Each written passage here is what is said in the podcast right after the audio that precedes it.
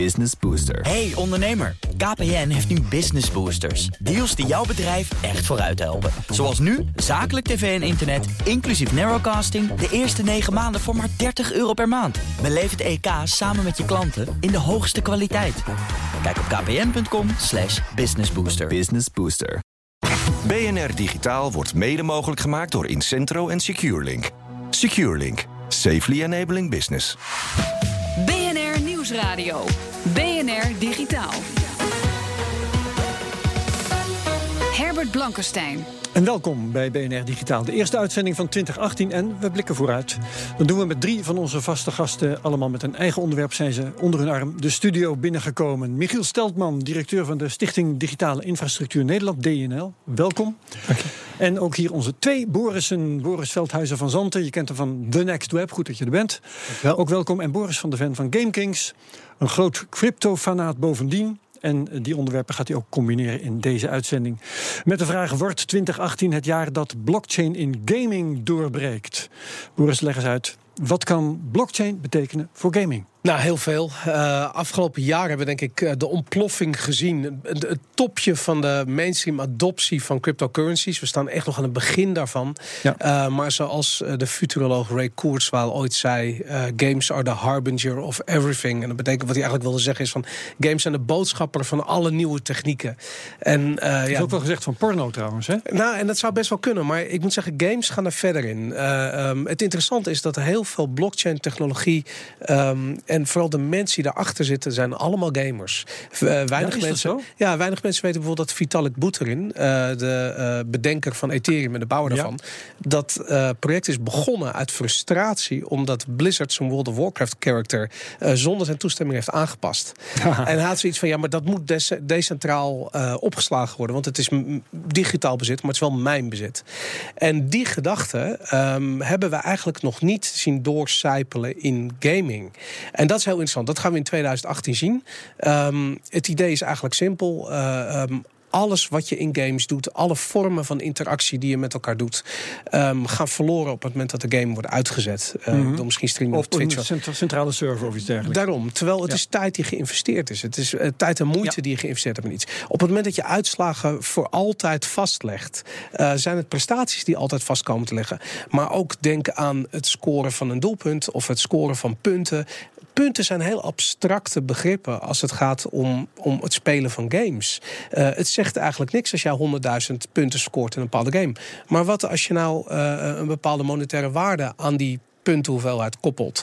En wij spelen tegen elkaar en ik score uh, tijdens een potje uh, FIFA en daarmee uh, win ik van jou een klein geldbedrag. Ja, ja. En je hebt het dus over het vastleggen van iedereen zijn gaminghistorie op dezelfde manier als de blockchain de betalingshistorie van iedereen uh, ja. vastlegt bij cryptocurrency. Al die informatie die je in videogames hebt, uh, uh, al is het een character waar je 100 uur in gestoken hebt om te bouwen, om, om, om van allerlei digitale voorwerpen voor te verzamelen, dat kan allemaal vast komen te liggen in iets wat groter is dan de game zelf. Dus stel je voor dat een bepaalde videogame niet meer gesupport wordt door de uitgever.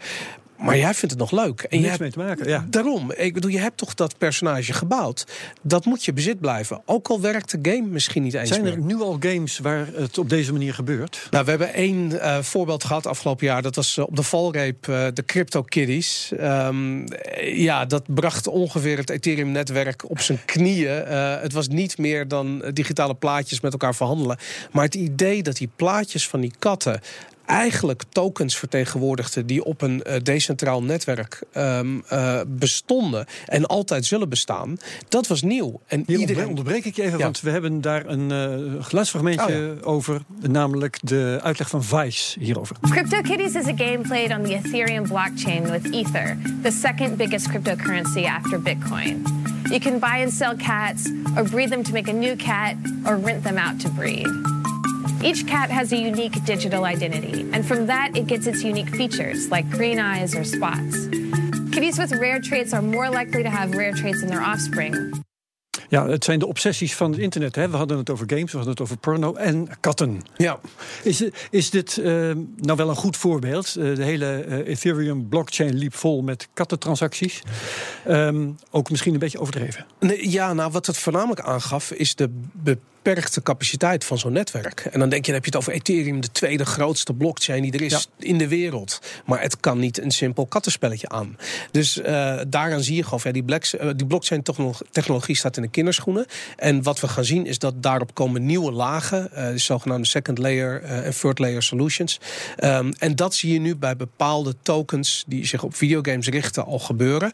Dus die kunnen in feite veel makkelijker schalen um, zonder dat ze in één keer zo'n netwerk kapot willen helpen. Ik wil even kijken naar de persona, zo Michiel Steltman van de digitale infrastructuur in Nederland. Um, als jij over digitale infrastructuur bezig bent, denk je dan ook aan dit soort toepassingen, aan blockchain en games? Ja, zeker. Ja, zeker. Ja. Gaat dat een zware wissel trekken op onze infrastructuur of valt dat wel mee? Nee, nee die infrastructuur die kan, uh, die kan ontzettend veel aan en die groeit uh, echt ontzettend hard mee met alle toepassingen en alle lagen die daar bovenop de platforms en de toepassingen die komen. Dus daar maak ik me niet zoveel zorgen om. ik denk dat velen zien met name digital identities als infrastructuur. Dat is zo generiek dat het in alle domeinen nut en waarde heeft. Dus daar zie ik vooral uh, blockchain toepassingen. En ik hoop dat ze, ja, hoe sneller ze komen, hoe beter het eigenlijk is. Ja. Dat idee inderdaad, dat, je, dat, dat wat je online doet, wat je digitaal doet, onder andere videogames, dat dat een extensie is van je identiteit, dat zie je steeds meer. En je ziet ook dat mensen steeds gevoeliger zijn voor uh, wat er gebeurt met hun digitale identiteit. En inderdaad, als je dat vastlegt ergens op een manier dat niemand eraan kan komen, dat per definitie heel waardevol. Ja, Boris Veldhuizen van Zanten, uh, hou jij al bezig met blockchain op een of andere... Ben jij cryptocoin-liefhebber of ben jij een gamer die uh, ook naar de blockchain knipoogt? Nee, nee, ik ben de soort eh, de ramptoerist die van de zijlijn uh, toekijkt... en zich uitermate vermaakt. In de handen wrijft als de koersen dalen? Nee, dat ook weer niet hoor. Nee, het, het, kijk, het is wel grappig dat ik moet de eerste persoon... die niet ook heeft belegd in cryptocurrency ontmoeten... die er niet enthousiast over is. Of ja. omgekeerd. Hè? Dus er zijn heel veel mensen enthousiast over... maar dat is ook een soort self-fulfilling prophecy. Uh, want die hebben allemaal belegd erin. Dus, uh, ja.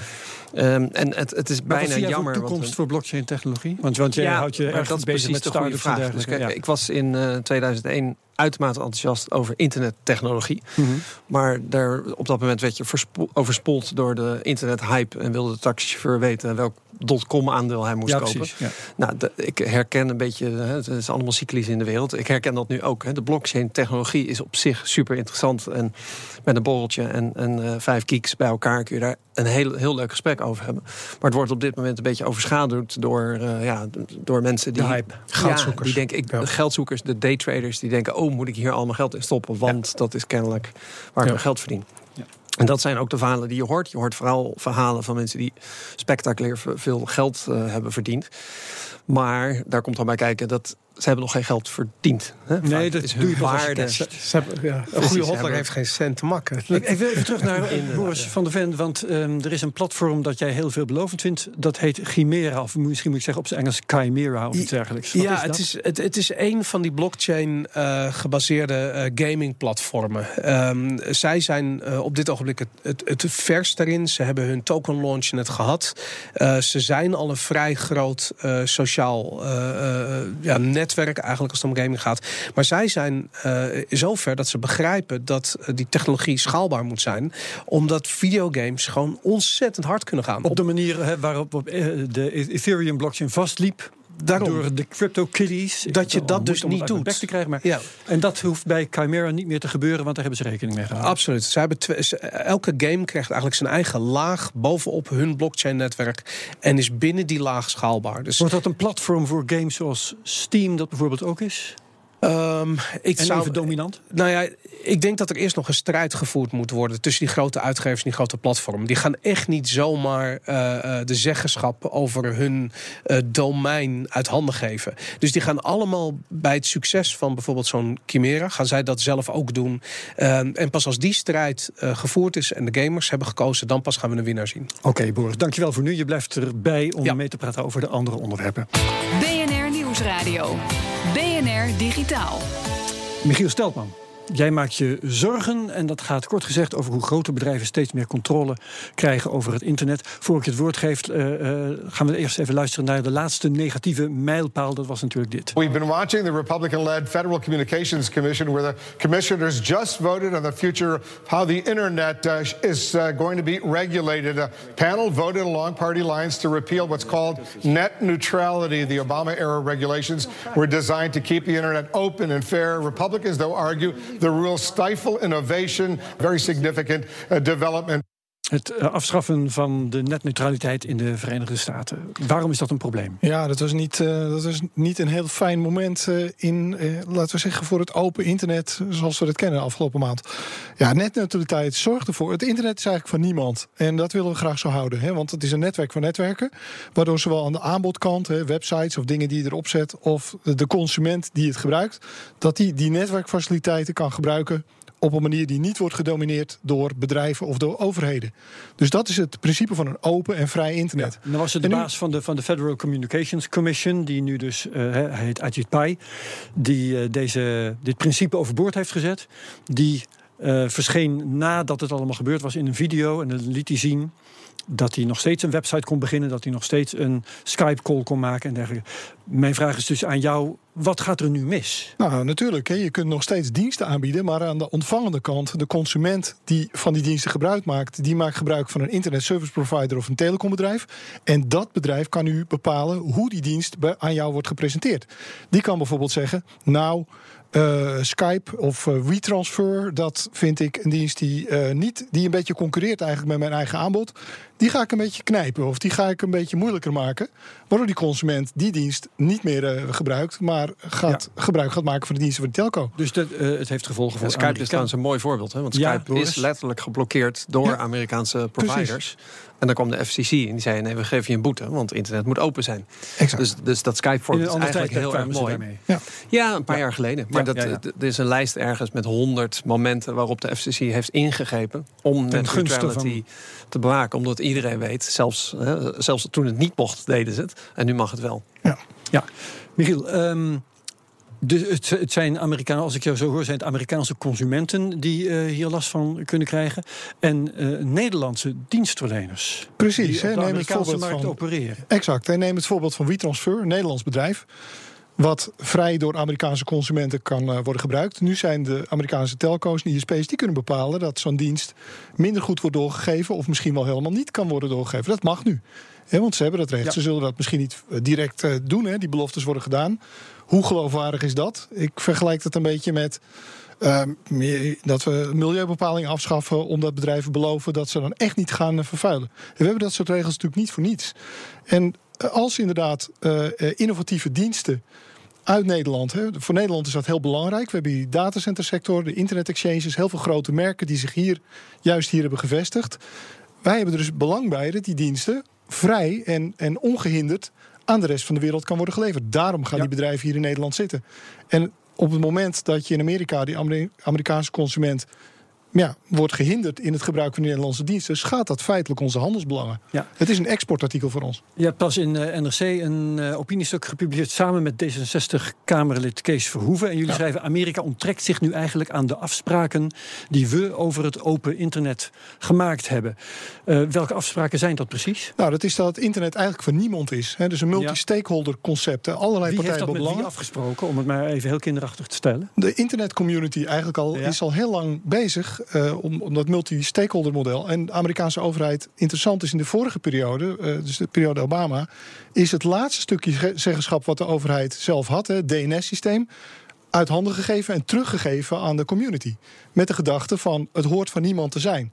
En je hoort met al die stakeholders zeggen dat internet neutraal en vrij en open te houden. En ja, dit wordt eh, door deze maatregel eigenlijk weer teruggedraaid. Ja, wie moet er nu wat doen? Nou, wij, het gaat om handelsbelangen. Hè. Data is ook een exportartikel. We verdienen daar in Nederland geld aan. Dus het gaat om het, eh, het overeind houden van afspraken die met de vrije handel en eh, de, de vrije uitwisseling van data horen. Dus dat betekent dat, een Europe- dat onze minister van Buitenlandse Zaken, minister van Europese Zaken, hier iets mee moeten doen. En hier worden wij in onze internationale handelsbelangen geschaad. En die zullen naar Amerika moeten om te vertellen dat dit eh, niet, eh, niet zo hoort. En dat Ja. we op deze manier niet met elkaar om horen te gaan. En he- hebben ze daar gezag op een of andere manier? Of is het dan toch weer Nederland waarschuwt voor de laatste maal? Nou, het is een, Eu- netneutraliteit is een Europees principe. Het is niet alleen Nederland. Nederland was wel ja, het eerste land die dat deed, maar het is een Europees Maar eh, moet er dan gegeven. geen Nederlandse minister gaan, maar een Europese commissaris? Nou, ik denk dat eh, uiteraard. Hè, ook van jou. Ja, graag zelfs. Hè, maar wij als Nederland moeten waarschijnlijk wel een startschot geven, omdat onze belangen hier eh, behoorlijk groot in zijn. Ja, ja, ja. Even kijken naar Boris van der Ven. Is dit in de gaming of in de crypto-wereld uh, relevant? Ja, natuurlijk. dit is heel relevant. Ik bedoel, elke applicatie die uh, plaatsvindt of plaats heeft uh, online, gaat hier mee te maken krijgen wat ik zelf heb, is dat iedere keer dat ik naar Amerika ga, ik zo gefrustreerd ben over de snelheid van het, Amerika, van het internet in Amerika. Dat is niet normaal. Dus ik heb zoiets van hoe eerder dat vervangen wordt door een product zoals bijvoorbeeld Google Fiber, die bezig zijn met hun eigen breedband uh, internet uh, service, uh, of misschien wel drones die rondvliegen, of wat voor oplossing dan ook. want die, die oude telco's die dit eigenlijk voor elkaar gekregen hebben bij Trump, die zijn zo ontzettend aan vervanging toe. Ja, ehm, en, dat, moet niet gebeuren. En dat illustreert eigenlijk wat een larikoek-argument uh, is: dat het om innovatie gaat. Want in, in Europa hebben we wel netneutraliteit. Ja. Hebben we veel meer bandbreedte, veel betere netwerken. En daar schaffen ze het af. En ja, dat is natuurlijk echt uh, larikoek. Maar er is veel Jij komt ook geregeld in de Verenigde Staten. Wat merk jij daar van deze discussie? Ja, hoe goed we het hier hebben. dat ja, is was even gelijk. Ja, ja, internetsnel. Het grappige was gisteren vroeg mijn dochter die zei: ja, iemand anders waar ik mee uh, Minecraft die liet zijn internetsnelheid zijn, maar dat kan niet kloppen, want dat is minder dan een 1 en wij hebben 100. Ja, ja, ja mijn computer zelfs 300. Ja. Uh, maar wij zijn, wij zijn verwend inderdaad met, uh, met onze internetsnelheid, maar ook met onze rechten en plichten. Nederland heeft het goed voor elkaar. Op die cookie-wet na dan, dat, daar zijn we. Oké, okay, daar moeten gaan we een andere keer over. Wat te klagen over zijn. Uh, Michiel, heb je al respons gehad op dat opiniestuk dat je hebt geschreven? Ja, een hoop reacties. Ik zag op Twitter uh, behoorlijk veel uh, respons. En eigenlijk allemaal onder, onderschrijven dit. Hè. Je ziet geen... Ik heb, ik heb ze nog niet gezien, reacties van mensen die zeggen van nee, je moet, je moet dat anders zien of zo. dat neutrale open internet is echt wel iets wat iedereen belangrijk vindt. Zometeen. Apple heeft een onrustig jaar achter de rug met hoogte- en dieptepunten. Hoe krijgt het bedrijf de fanboys weer enthousiast? Bespreken we zo. Nieuwsradio. BNR Digitaal. Ja, BNR Digitaal. We blikken vooruit op het technologiejaar 2018 met de gast Boris van de Ven van GameKings, Michiel Steltman, directeur van de Stichting Digitale Infrastructuur Nederland, DINL, en Boris Veldhuis van The Next Web. Nu aandacht voor jouw onderwerp. We gaan het hebben over Apple. Het bedrijf had afgelopen jaar hoogtepunten, bijvoorbeeld de presentatie van de iPhone 10, maar ook dieptepunten. Recent nog. Luister even mee. Apple is apologizing after admitting a software update deliberately slowed some older iPhones. The tech giant says the update is intended intended to prevent sudden shutdowns in the iPhone 6. But as a side effect, apps and other functions run slower. In a new message to customers, the company says, "We know that some of you feel Apple has let you down. We apologize." Zo. Um, Apple lijkt zich een beetje te verliezen. Grote fans krijgen hun twijfels. We proberen niet uh, terug te blikken, maar vooruit te blikken vandaag. Wat moet Apple nou doen het komende jaar om die fans weer terug te winnen? Ja, dat wordt heel lastig. Want ze zijn zo groot en zo succesvol dat het gewoon moeilijker wordt om te innoveren. Niet om te innoveren, maar om die innovatie ook echt bij de klant te krijgen. Dus je moet je voorstellen, Apple verkoopt uh, eh, 300 miljoen uh, iPhones per jaar. Dus dat is, nou, laten we even zeggen, een miljoen per dag. Dus als zij iets super innovatiefs uh, bedenken, ja, een beetje afgerond hè. Ja, ja, ja. als ze iets super innovatiefs bedenken, dan ja, dat is makkelijk. Maar je moet er wel meteen een miljoen van per dag betrouwbaar kunnen maken. het, het dus uitvinden is het probleem niet, niet maar nee, dat is niet meer een probleem. Een logistiek bedrijf. Eigenlijk wel, ja. ja. En, en dat interesseert. ja, dat, daardoor zitten we nu in een interessante situatie dat Microsoft, ooit de allergrootste logge, beetje saaie, uh, ja, het saaie bedrijf, die maakt nu hardware. En doet eigenlijk interessanter dingen dan Apple. Dat vind jij ook? Vind ik ook, ja. Dus hun laatste uh, presentatie van Microsoft hadden ze nou, een soort desktopapparaat met een nieuw soort interface. En het zag allemaal gewoon echt heel goed uit. Was dat. Ja, inderdaad. Een prachtig apparaat. We hebben hem ook op kantoor staan. Als je dat dan ziet, denk je: wauw, dat is echt dat is het gevoel wat je zes of tien jaar geleden bij Apple kreeg. En hoe komt het dat Microsoft daar nu wel mee komt en Apple niet? Door die grote. Hè? Dus uh, Microsoft. Maar wacht even, ze zijn allebei groot. Ja, maar Microsoft is op hardwaregebied nog heel erg klein. Zo'n zo'n zo'n nieuw apparaat wat ze maken, ja, dat is misschien enkele miljoenen die ze daarvan verkopen. Wij zien Microsoft in deze context als een start-up, als een lean Eigenlijk wel. mean ja, machine. Ja, dus dat is het interessante. Als je uh, Google, uh, Microsoft, dat zijn nu bedrijven, grote bedrijven, die zich op hardwaregebied beginnen, begeven. En, en eigenlijk innovatiever kunnen zijn dan Apple. Omdat die in één keer met heel veel moeten komen. Maar het lijkt ook zelfs wel alsof de aandacht van Apple een beetje ja, alsof ze eh, te veel begaan zijn met hun eigen succes. Hè? Dus alle energie gaat naar die iPhone. Daar, heeft, daar heeft Microsoft toch ook ontzettend lang last van gehad. Dat Heel al hun lang. energie naar Windows ging. Ja, ja maar dus, dus daarom is het zo leuk om nu te leven. Dat, wij kunnen ons allebei de situatie herinneren dat het precies omgekeerd was. Ja. Hè? De, Ja. Microsoft, de grote, succesvolle en Apple schopte daar tegenaan. En wij konden zich eh, onder allemaal ons daarmee identificeren. We dachten lekker samen met Apple. Maar ja, nu zijn we eigenlijk gewoon met dat grote Apple. Die, die strijd is wel ja. is eigenlijk helemaal Is daarmee niet vanzelf al gezegd dat het wel goed komt met Apple? Ja, dus goed komen met Apple. Natuurlijk, hè. Apple Met een wordt steeds succesvoller. Eh, Nou, dat denk niet eens dat dat nodig is. Kijk, wat, wat een interessante weg is die ze zijn ingeslagen is met die iPhone 10. Dus dat is een apparaat dat is wat duurder en daardoor kunnen minder mensen hem kopen. En daardoor hoeven ze er ook minder van te maken. Dus kunnen ze weer wat innovatiever zijn. En dat is een interessante nieuwe weg die ze inslaan. Dus de vraag is, komen ze met meer, laten we zeggen, duurdere niche-producten... waarmee ze innovatiever kunnen zijn, waarmee ze nog steeds een, ja, je zou kunnen zeggen, normaler apparaat miljoenen van kunnen verkopen per dag. Maar tegelijkertijd kunnen ja, met nieuwe spannende apparaten kunnen komen. Die misschien ja, wat te duur zijn voor de mainstream, maar wel innovatiever. Ja, kijk even naar de andere heer hoe dit verhaal overkomt. Michiel Steltman. Ja, dat is mij niet echt. Ik heb, nee, toch niet? Nee, nee ik, heb, ik heb het hele Apple-verhaal compleet overgeslagen. Ah. Ik, in 83 Valt er een Macintosh. En dat, dat was echt het prille Apple, wat, wat ik eh, innovatief en. Ja. Ja, nou ja, met, met Macintosh, dat was nieuw. En dat was eh, de manier waarop Apple zijn OS opzette. Dat, dat sprak me heel erg aan. Maar eh, ik was, eh, daarna heb ik, ik, en die heb nooit meegedaan. Een van de eerste mensen die een Windows Phone had. Want ik geloofde echt in Microsoft, die Windows Phone. Met bloedend hart de dingen in de vuilnisbak gegooid en ingeruild voor Android. Maar een Apple heb ik nooit gedaan. Nee. Boris van der Ven, is Apple voor jou een belangrijk bedrijf? Nee, ik, ik was een heel groot Apple-fan ooit. Eh, Echt heel fanatiek. En Jij bent een inmiddels- van die afvallers. Ja, absoluut. En ze hebben mij zo erg in de steek gelaten. En ik vind het ook interessant wat jij zegt, eh, Boris, dat, dat eh, juist dat hoge marktsegment voor hun een keuze is geweest. Ik vraag me af in hoeverre het een keuze was en of ze daar niet gewoon ingedrukt zijn door, die, door al die goedkope Android-telefoons. Nou, Apple heeft altijd gezegd dat ze niet eh, goedkope telefoons voor iedereen willen maken.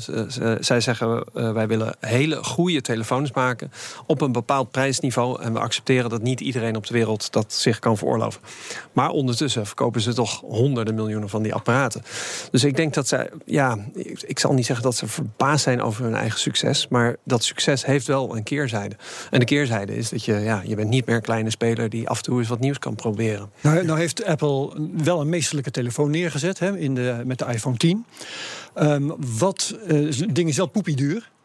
Wat gaat dat op de markt voor effect hebben? Gaan anderen dat ding imiteren? Eh, gaan, eh, z- zeg het maar. Ja, het, het grappige is dat het, eh, ik heb hem. Eh, Ja. En eh, toen ik in de winkel stond, bekeek ik een beetje de, de iPhone 8 met de 10. En toen dacht ik, nou ja, ach, het maakt mij allemaal niet zoveel Mhm. uit. Maar goed, eh, ik ben er toch aan mezelf verplicht om dat eh, ding te proberen. En dan na een paar dagen begin je opeens te merken dat het scherm mooi is, maar op een manier die heel moeilijk uit te leggen is. Dus heel in het kort. Duur, bedoel je? Heel in het kort. Zeker op de radio. Ja, dus ik had vroeger eh, zo'n doka thuis en dan drukte ik mijn eigen foto's af. En dan had je glans of mat. En toen gaf de fotowinkel gaf me luxe papier. En dan sta je in de winkel en denk je, ja, ja het is gewoon Daar papier. maar geld aan uitgeven. Ja. Ja. maar dan druk je de eerste foto af en dan denk je, wauw, alsof het Oost-Indische inkt is en dat eh, het Dat is heel gevaarlijk. Papier. goede whisky drinken is heel gevaarlijk. Want je wilt Precies, het ja. andere. Nou, dat is met die Ja. iPhone ook. Dus als je hem in de winkel naast elkaar houdt, denk je, ja, god, ja, het is allebei een scherm, kan het allebei lezen. Maar na een paar dagen, en iedereen die een iPhone 10 heeft, heeft dezelfde ervaring. Na een paar dagen begin je opeens te merken, jeetje, wat is dat? Alsof het aan je oogbal likt. Zo mooi en zo prettig is dat eh, schermpje om naar te kijken. Schijnt heel gevaarlijk te zijn trouwens. Dat Ja, en zo zijn, het zijn allemaal subtiele verbeteringen. En Ja. innovatie is natuurlijk, hè, dat wordt vaak dat, verward dat gaat toch gewoon uitvinden. nagemaakt worden en goedkoper door de Samsungs van deze wereld. Ongetwijfeld, ja. Ja. Dus eh, kijk, we zijn nu wel op een punt dat of je nou een Android hebt op een iPhone of een iPhone maakt niet zo heel veel uit. Eh, een high-end Android dan. Hè. En die zijn weer ongeveer even duur als een, een eh, iPhone. Dus uiteindelijk maakt het niet meer zoveel uit. Je zit in apps of in een browser en, en het OS doet er niet toe. Dus ik, ik ben niet, ik, ik zal niet snel zeggen iPhone is ontzettend veel beter dan Android. Ik denk dat dat, dat dat maakt niet zoveel meer uit. Dus ja, ongetwijfeld wordt alles gekopieerd. Het interessante is dat een van de dingen waar je enthousiast over bent, is het draadloos opladen. En iedere Android-gebruiker zegt dat hebben wij al jaren. En dan denk ik van, ja, dat, ja dat, en dat is ook zo. En dat is er dus een beetje af. Er was een tijd dat iPhone had dingen eerst. En dan was je er enthousiast over. En dat is een beetje over. Boris Veldhuizen, dankjewel voor deze uiteenzetting. Ook de andere Boris, Boris van der Ven van GameKings, bedankt. Michiel Steltman van de digitale Stichting Digitale Infrastructuur Nederland. Bedankt. Tot zover BNR Digitaal voor nu. We waren aan het vooruitblikken. We moeten nu weer gewoon een heel jaar normaal doen. En dat gaan we vanaf volgende week inderdaad doen. Dan weer een gewone uitzending van BNR Digitaal. Dan hebben we het weer over technologie nieuws. Ook wel weer eens leuk. Tot dan. BNR Digitaal wordt mede mogelijk gemaakt door SecureLink en Incentro, een IT-bedrijf. Hardlopen, dat is goed voor je. En Nationale Nederlanden helpt je daar graag bij. Bijvoorbeeld met onze digitale NN Running Coach... die antwoord geeft op al je hardloopvragen. Dus, kom ook in beweging. Onze support heb je. Kijk op nn.nl slash hardlopen.